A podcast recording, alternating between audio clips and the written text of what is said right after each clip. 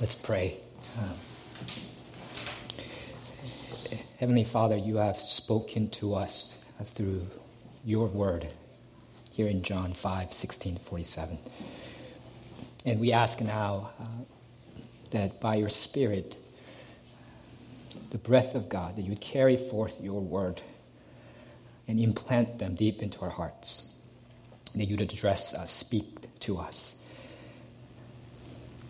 so that we might be changed, so that our lives may be reprioritized, so that we may live to please the only God. Help us now. In Jesus' name we pray. Amen. when someone uh, s- tries to speak authoritatively on a subject, uh, it's right for us to expect some kind of credentials, right? So if, if you're driving and uh, someone pulls you over with the siren in their car, then you, you are right to demand that that person show you his police badge.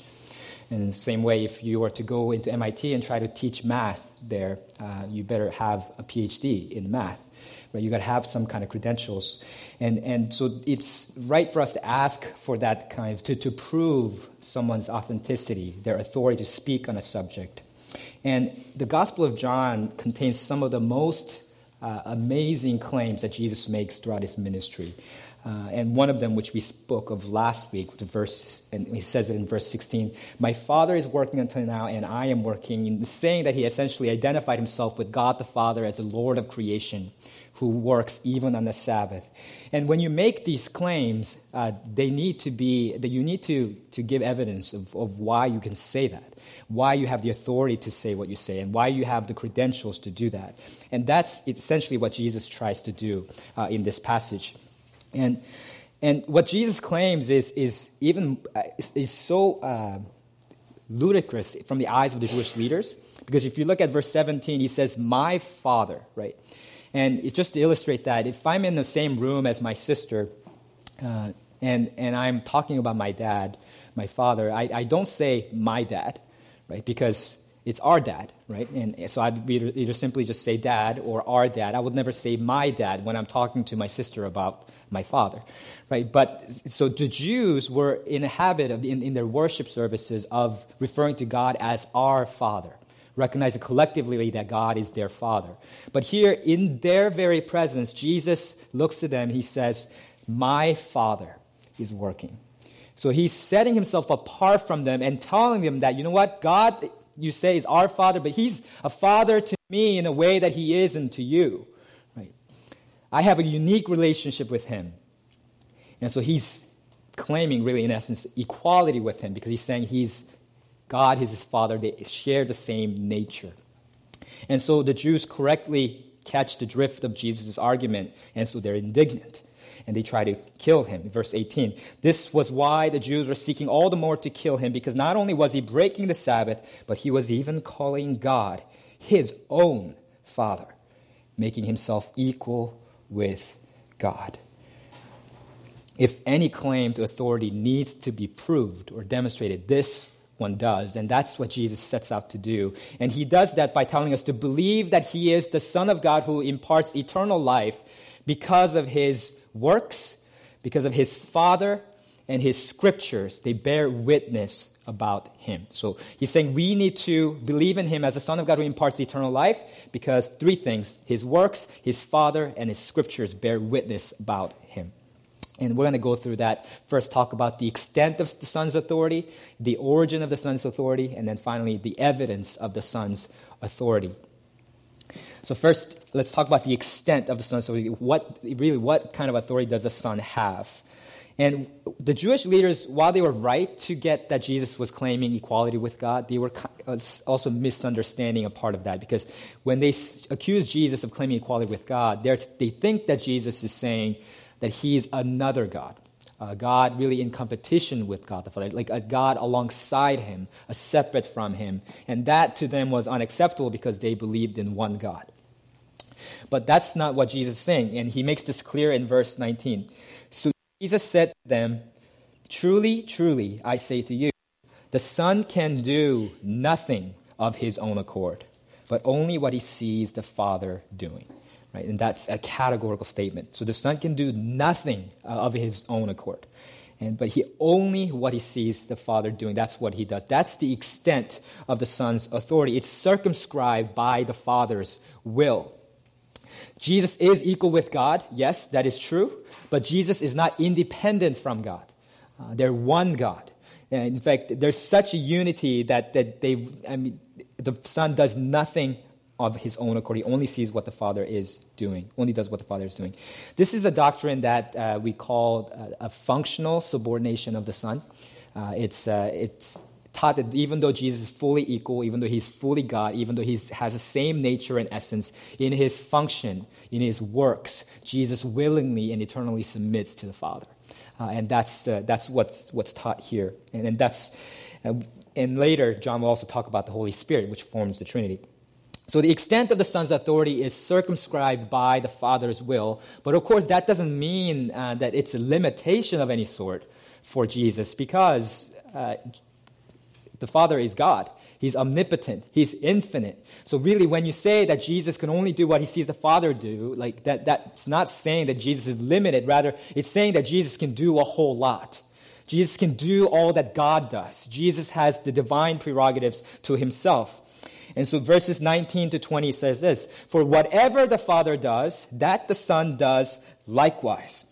The Father loves the Son and shows him all that he himself is doing. And greater works than these will he show him, so that you may marvel. Now, Jesus had just uh, raised up or healed an invalid of 38 years. But now he promises you will see greater works than these that will make you marvel.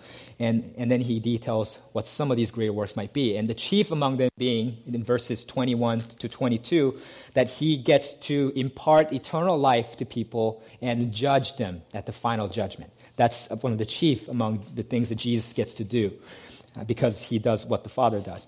In verses 21 to 22, read it with me. For as the Father raises the dead and gives them life, so also the Son gives life to whom he will. For the Father judges no one, but has given all judgment to the Son. And notice the connection between judgment and life, eternal life there, because Jesus gets to impart eternal life, for the Father judges no one. And, and that's because the judgment is related. Later in verse 29, it says, Those who have done good to the resurrection of life will be raised, and those who have done evil to the resurrection of judgment. So life and judgment are set up against each other. And that's why Jesus having the prerogative to give eternal life is the same prerogative to judge right? Because by not giving eternal life to people, those people are subject to, liable to God's judgment. And because the Father has appointed Jesus to be the judge, he gets to impart eternal life. And what exactly is eternal life? Right? We I talked about eternal life a lot throughout the Gospel of John. Um, but this passage gives us more details into what it actually is. And two kinds of eternal life are mentioned uh, here in verses 25 to 29. In first, in verse 25, Jesus says, An hour is coming and is now here when the dead will hear the voice of the Son of God, and those who hear will live. And then, second, Jesus says in verses 28 and 29, An hour is coming when all who are in the tombs will hear his voice and come out. Those who have done good to the resurrection of life, and those who have done evil to the resurrection of judgment. I don't know if you caught this, but if you, examine those, compare those two sentences side by side, in the first case, Jesus says, An hour is coming and is now here. So he says that it's coming and is also already here. But in the second case, Jesus merely says, An hour is coming. He does not say that it is now here. So that's two different types of eternal life, the kinds of eternal life that Jesus is talking about. The first kind is that Jesus imparts is spiritual life. Right? The life of the soul that Jesus makes possible at his first coming through his death and resurrection by reconciling us, forgiving us of our sins, atoning for our sin, and delivering us from death, he imparts spiritual life to people who are spiritually dead. That's the first kind of eternal life. And that life is here already. It's coming. It will be consummated, fulfilled later, but it's already here. Here and now we experience that eternal life, that spiritual life through Jesus and through his spirit. But the second kind of life that Jesus imparts is resurrection life, right? Because he says that that is coming, but it's not now here. So at, that's going to happen at his second coming. Right? The first life came at his first coming, the second life comes at his second coming when he raises the dead, the bodies of the dead. So the resurrection of the body, our souls with God will be reunited with our bodies, and as our whole beings will be able to worship God and be with Him in heaven. And that's both of these things, imparting eternal life in both of these senses, are the prerogative of the Son of God. That's what Jesus gets to do. And this, consistently throughout the Old Testament, taught is uniquely a divine prerogative. So, you, so a king says this, uh, an Israelite king says this to a Syrian king who sends him a man, a, a commander of his army affected with leprosy, saying, Heal him. You have prophets in your, in your nation, heal him. And then the Israelite king is indignant. He says, Am I God to kill and to make alive? That this man sends word to me to cure a man of his leprosy? Am I God? So giving life, whether it's through birth, you know, like we see in, in the Huckins family, a, a birth of a new daughter, whether it's that kind of birth or whether it's life spiritual life, eternal life that he imparts. Life comes from God. That's a uniquely divine privilege. And Jesus says he does that because he is the Son of God. That is the immensity, the extent of the Son's authority if that's the extent of his authority, then how, where does he get that authority? What is the origin of his authority? And this passage teaches us, in a way that really a few other passages in the Bible do, Bible do, that this authority of the Son is tied uniquely to his relationship, the way he relates to the Father. Now, first, origin of the Son's authority is the Father's love. Um, verses 19 to 20. It says, For whatever the Father does, that the Son does likewise. For the Father loves the Son and shows him all that he himself is doing.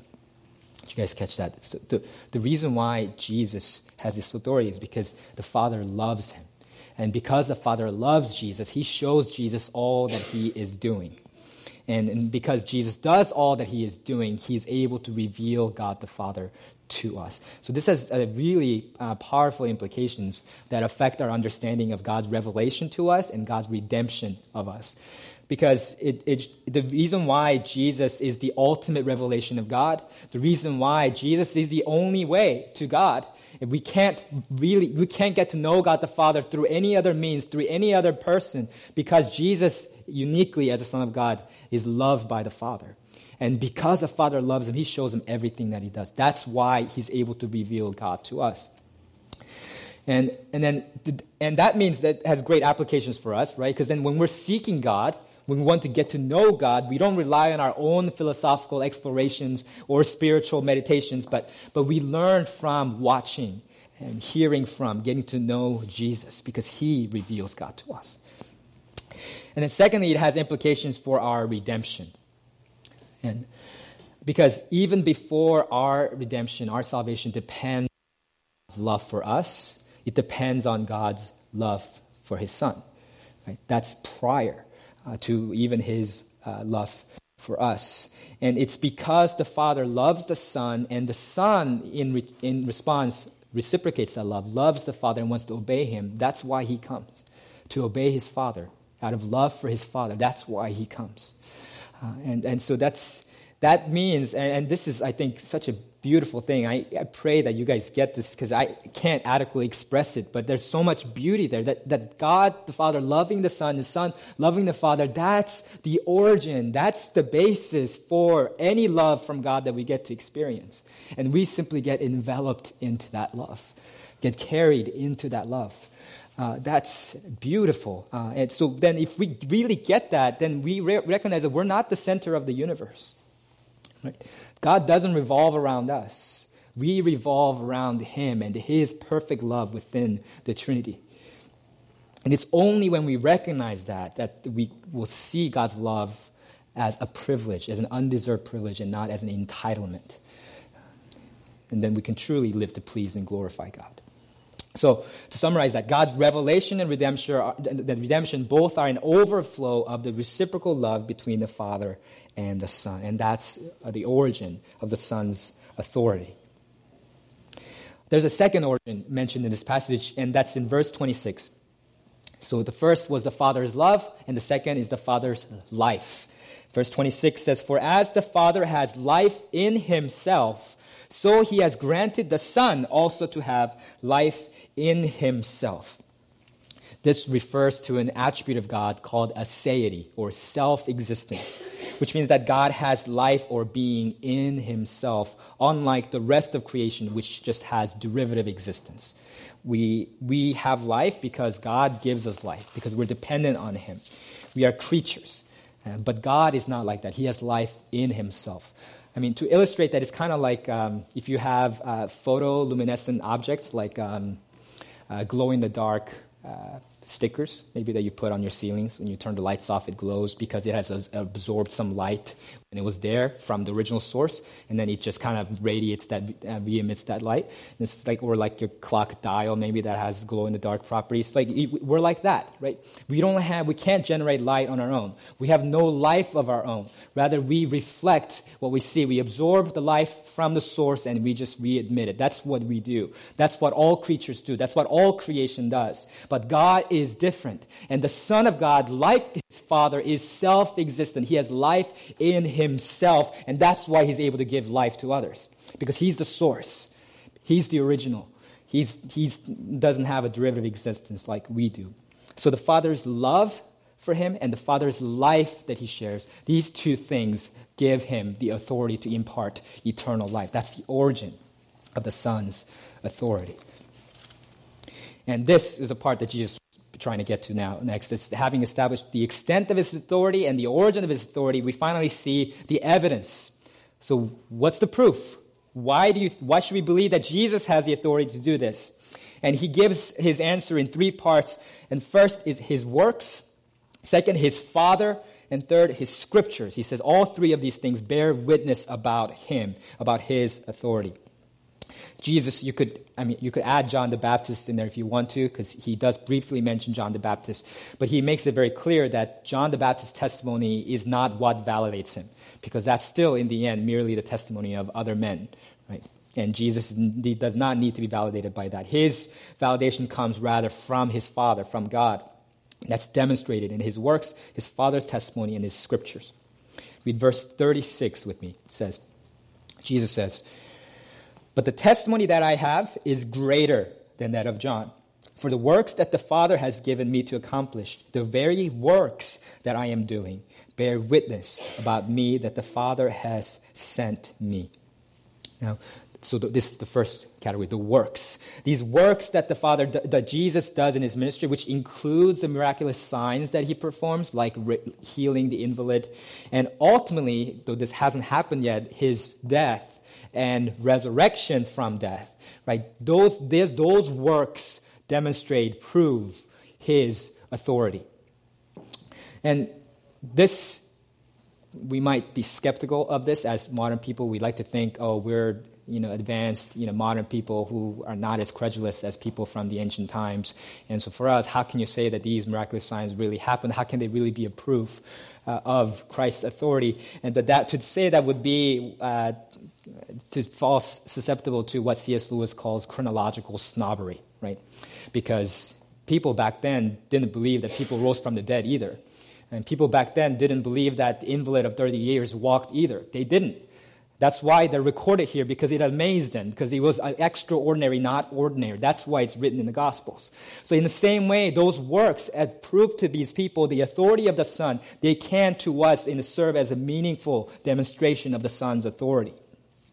And this is unique to Christianity. Uh, there's, uh, there's an author named C. Michael Patton who wrote a book recently called Now That I'm a Christian. And in the book, he writes about how Christianity is the world's most falsifiable religion. And what he means by that is this is that if look at any other religion, look at Islam, Buddhism, Hinduism, all the major religions, look at them examine them. And they start something like this it starts with the private vision or a dream you have about God, uh, or a private idea you have about God or a philosophy. And then uh, you share this with people, and this one person's testimony becomes the basis for the religion. It, because it's a private dream, a private vision, a private idea, you have no way to objectively verify anything that this person claims. It's in the person's dream or vision. There's no way to verify it. But Christianity is very different. Jesus has a public ministry, Jesus has a public death, Jesus has a public resurrection, and then he has a public testimony, and all the people who saw him tell people about what they saw. See, you see, if you want to start a religion, if you want to start a cult, you don't go out saying, Well, I'm going to die and I'm going to rise again in three days. Because if you do, that religion's not going to go anywhere. Because you're going to die and you're not going to rise in three days, right? That's, what now, that's not what you do. But Jesus said that, and Christianity endured, and it is now the largest religion in the world. Why? Because it actually happened. That's not how you start a religion. These works that Jesus did, they prove, they show the Son's authority in a way that no other religion can claim. And then, second, the Father himself bears witness about the Son. Jesus says in verses 37 to 38 And the Father who sent me has himself borne witness about me. His voice you have never heard, his form you have never seen, and you do not have his word abiding in you, for you do not believe the one whom he has sent. Now, this is a, is a general reference, reference to all the ways in which the Father reveals himself through his Son. Uh, but, uh, but you could tell from what Jesus is saying about these people, he accuses them of not seeing God, not hearing his voice, so not hearing his voice, not seeing his form, and not having his word. And, and those three things are exactly what Jesus does. So if you have an ambassador from a nation, and that ambassador faithfully reflects the desires and purposes of the king or the president that sent that ambassador, then that's a good evidence, that's a good sign that that ambassador was actually from that king or from that president. Now, Jesus is saying here that he shows, he speaks the voice of God, he has the form of God, and he is the word of God. And so in his ministry, in all that he does, the Father himself is bearing witness about him. Right? And, and because he is, as, as it says in verse 25 29, he has the voice that raises the dead, he says. That's the voice of God. And in Philippians 2 6, that he was in the very form of God. And, and in this same book, John 1 18, it says, No one has ever seen God. The only God, this is Jesus, who is at the Father's side, he has made him known. So the Son has the Father's voice, the Son has the form of God, and then Son, of course, is the Word of God, as John 1 told us. And because Jesus is all of these things, the Father has abundantly attested to who Jesus actually is. The Father himself has borne witness to the authenticity and authority of his Son. And finally, even more, uh, not even more, but finally, the last thing that his works and his Father bear witness about the Son, but there's one more thing, and that's the Scriptures. Verse 39. You search the Scriptures because you think that in them you have eternal life and it is they that bear witness about me. Jesus says that all the, the, scriptures that you have been reading all your life, that you've been memorizing, that you've been studying, they're about me. They bear witness about me. Right? And for us, when I say, well, yeah, of course, the New Testament is all about Jesus, but the New Testament is not written yet at this point. He's talking about the Old Testament. All of the Old Testament from the Pentateuch, from Genesis to Psalms to the historical books, they all bear witness about Jesus. That's what he's saying. Right? So, and you might wonder how that's the case, but through direct prophecies, but also through types, for example, of, of figures of persons and institutions like the Sabbath, the temple, the Passover, King David, Moses, all these things prefigure Christ who is to come in the New Testament. So Jesus says, really, all you could rightly say, all of Scripture, every verse, is about Him. They, they point to Him. And the Jews were missing that, that very important point, the very purpose of the Scriptures. They diligently studied the Scriptures. The word search there suggests diligent study. So the Jewish uh, leaders were dedicated to the Scriptures. But what Jesus says to them here shows that there's nothing intrinsically life giving about reading the Scriptures. You can't just read the scriptures and expect to have eternal life. It's not merely just in the reading, but it's through encountering Christ in your reading of scripture that you are given eternal life. It's not to say the scriptures are not powerful, they are. They're powerful, they're precious, because the living God breathes through these pages. He breathes through pages. We can meet him here. Not because the Bible itself saves us, but because the Christ who saves is revealed in the scriptures. And understanding this is crucial. If you're a believer and you try to do Bible reading on, on a daily basis, this is important for keeping us from treating Bible reading like uh, legalistically, right? Because we, Bible reading can easily become an end in and of itself. And so we say, well, that's something that I have to just have to do. I have to check it off the list today, have to do it. No, that's, then that becomes legalistic, right? But that's not the purpose of the scriptures. The purpose of the scriptures is to let us, let us hear from Jesus. Let us behold the face of Jesus. Let us talk to Jesus. Let us encounter him through the pages of scripture. That's the purpose. So then it's no, no longer legalistic when you approach your Bible. No, you come to meet him. You come to have life with him. And, and if you, and, but, and if you are, uh, have tried the Bible reading, I wanted to use this opportunity to put in a little plug for uh, a Bible reading plan uh, since the new year is coming up. If you don't have a regular way in which you engage, meet, and encounter Christ through the Word, I encourage you strongly to try that. Uh, so I printed off some Bible reading plans in the back that you guys can grab. Uh, this one is a good plan uh, that has only 25 days of reading assigned per month because most often people try for like the first month, they fall behind, and they get too discouraged and they discontinue. Uh, so this plan kind of already uh, looks ahead and says, you know what, you are going to fall behind, so I'm just going to give you 25 days. So, so when you fall behind, you have time to catch up. And if you are ahead, then that's a good time opportunity for you to really study and delve into specific passages in a deeper way. So I encourage you to do that, consider that, because Scripture is precious to us, the precious means by which we encounter Christ. And if you're not a believer, you don't yet believe that the scripture is compelling, that scripture is reliable, then I encourage you to read the Bible for yourself. Uh, really, the proof, of, just as the proof of the pudding is in the eating, right?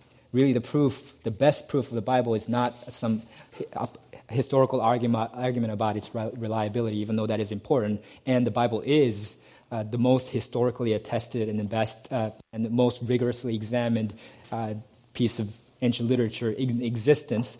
But notwithstanding that, the best, best proof of the Bible still is in the reading.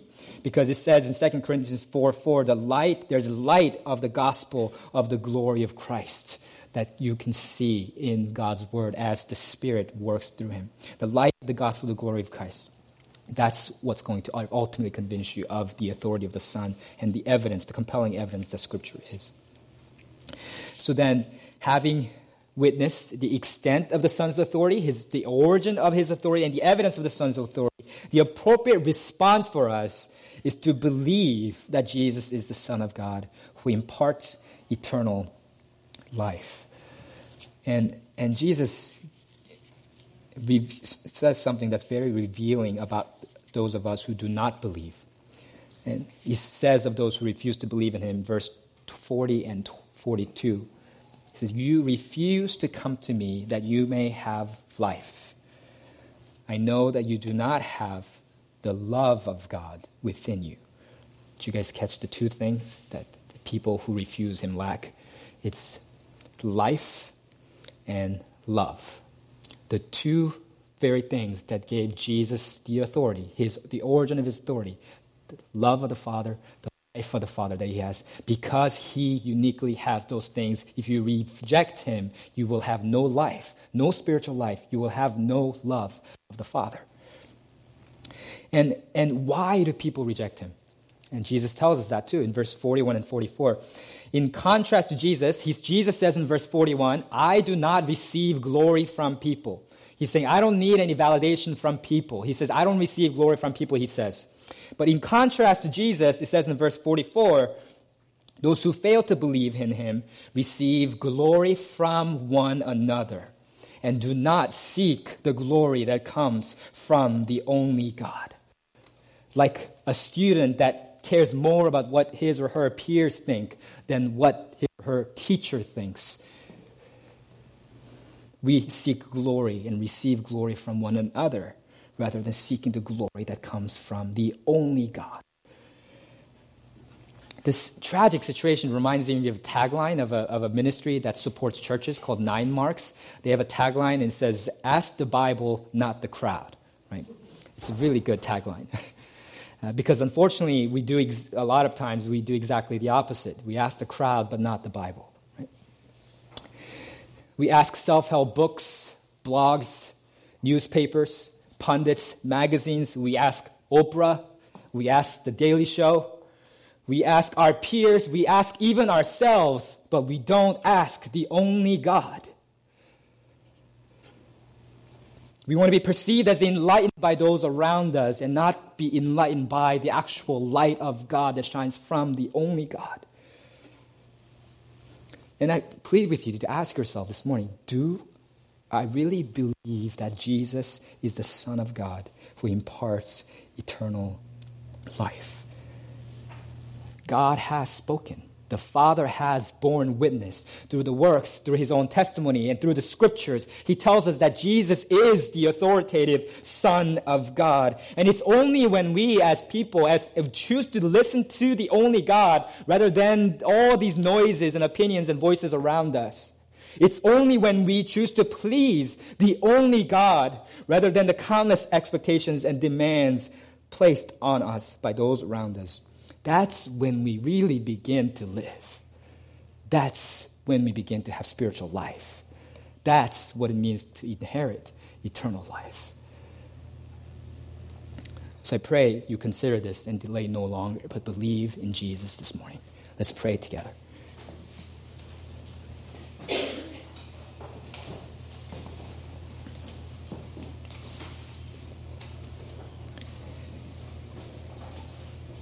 God, we do believe.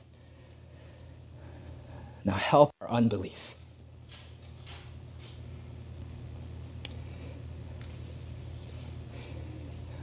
We pray that you would help us that, so that our belief in your testimony regarding your Son would have functional priority and authority in our lives. Help us to seek you, listen to you daily. More than we seek the voices and opinions of anything or anyone else. In Jesus' name we pray. Amen.